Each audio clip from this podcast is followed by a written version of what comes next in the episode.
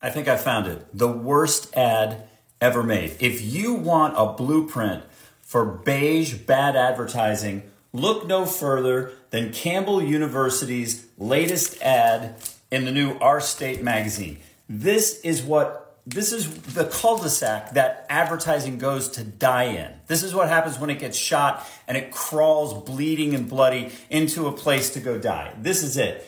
Look, your career, your calling says absolutely nothing.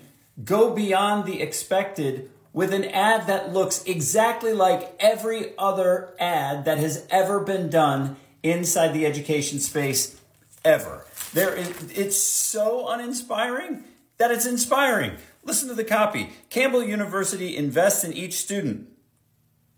It's a college. Aren't we actually investing in ourselves? But, but I digress. We prepare each one to make a life, to make a living, and to make a difference. Who approved this copy?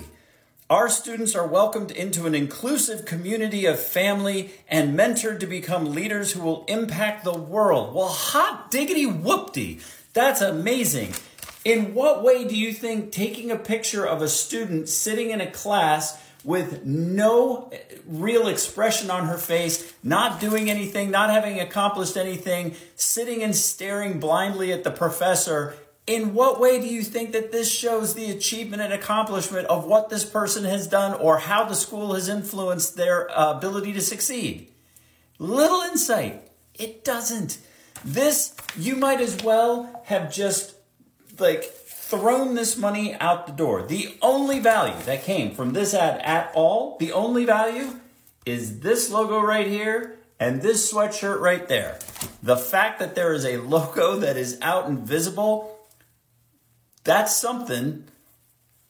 Sorry, Campbell University, you are the first Brand Boss HQ abuse victim for 2024. This ad is a train wreck. Shortcast Club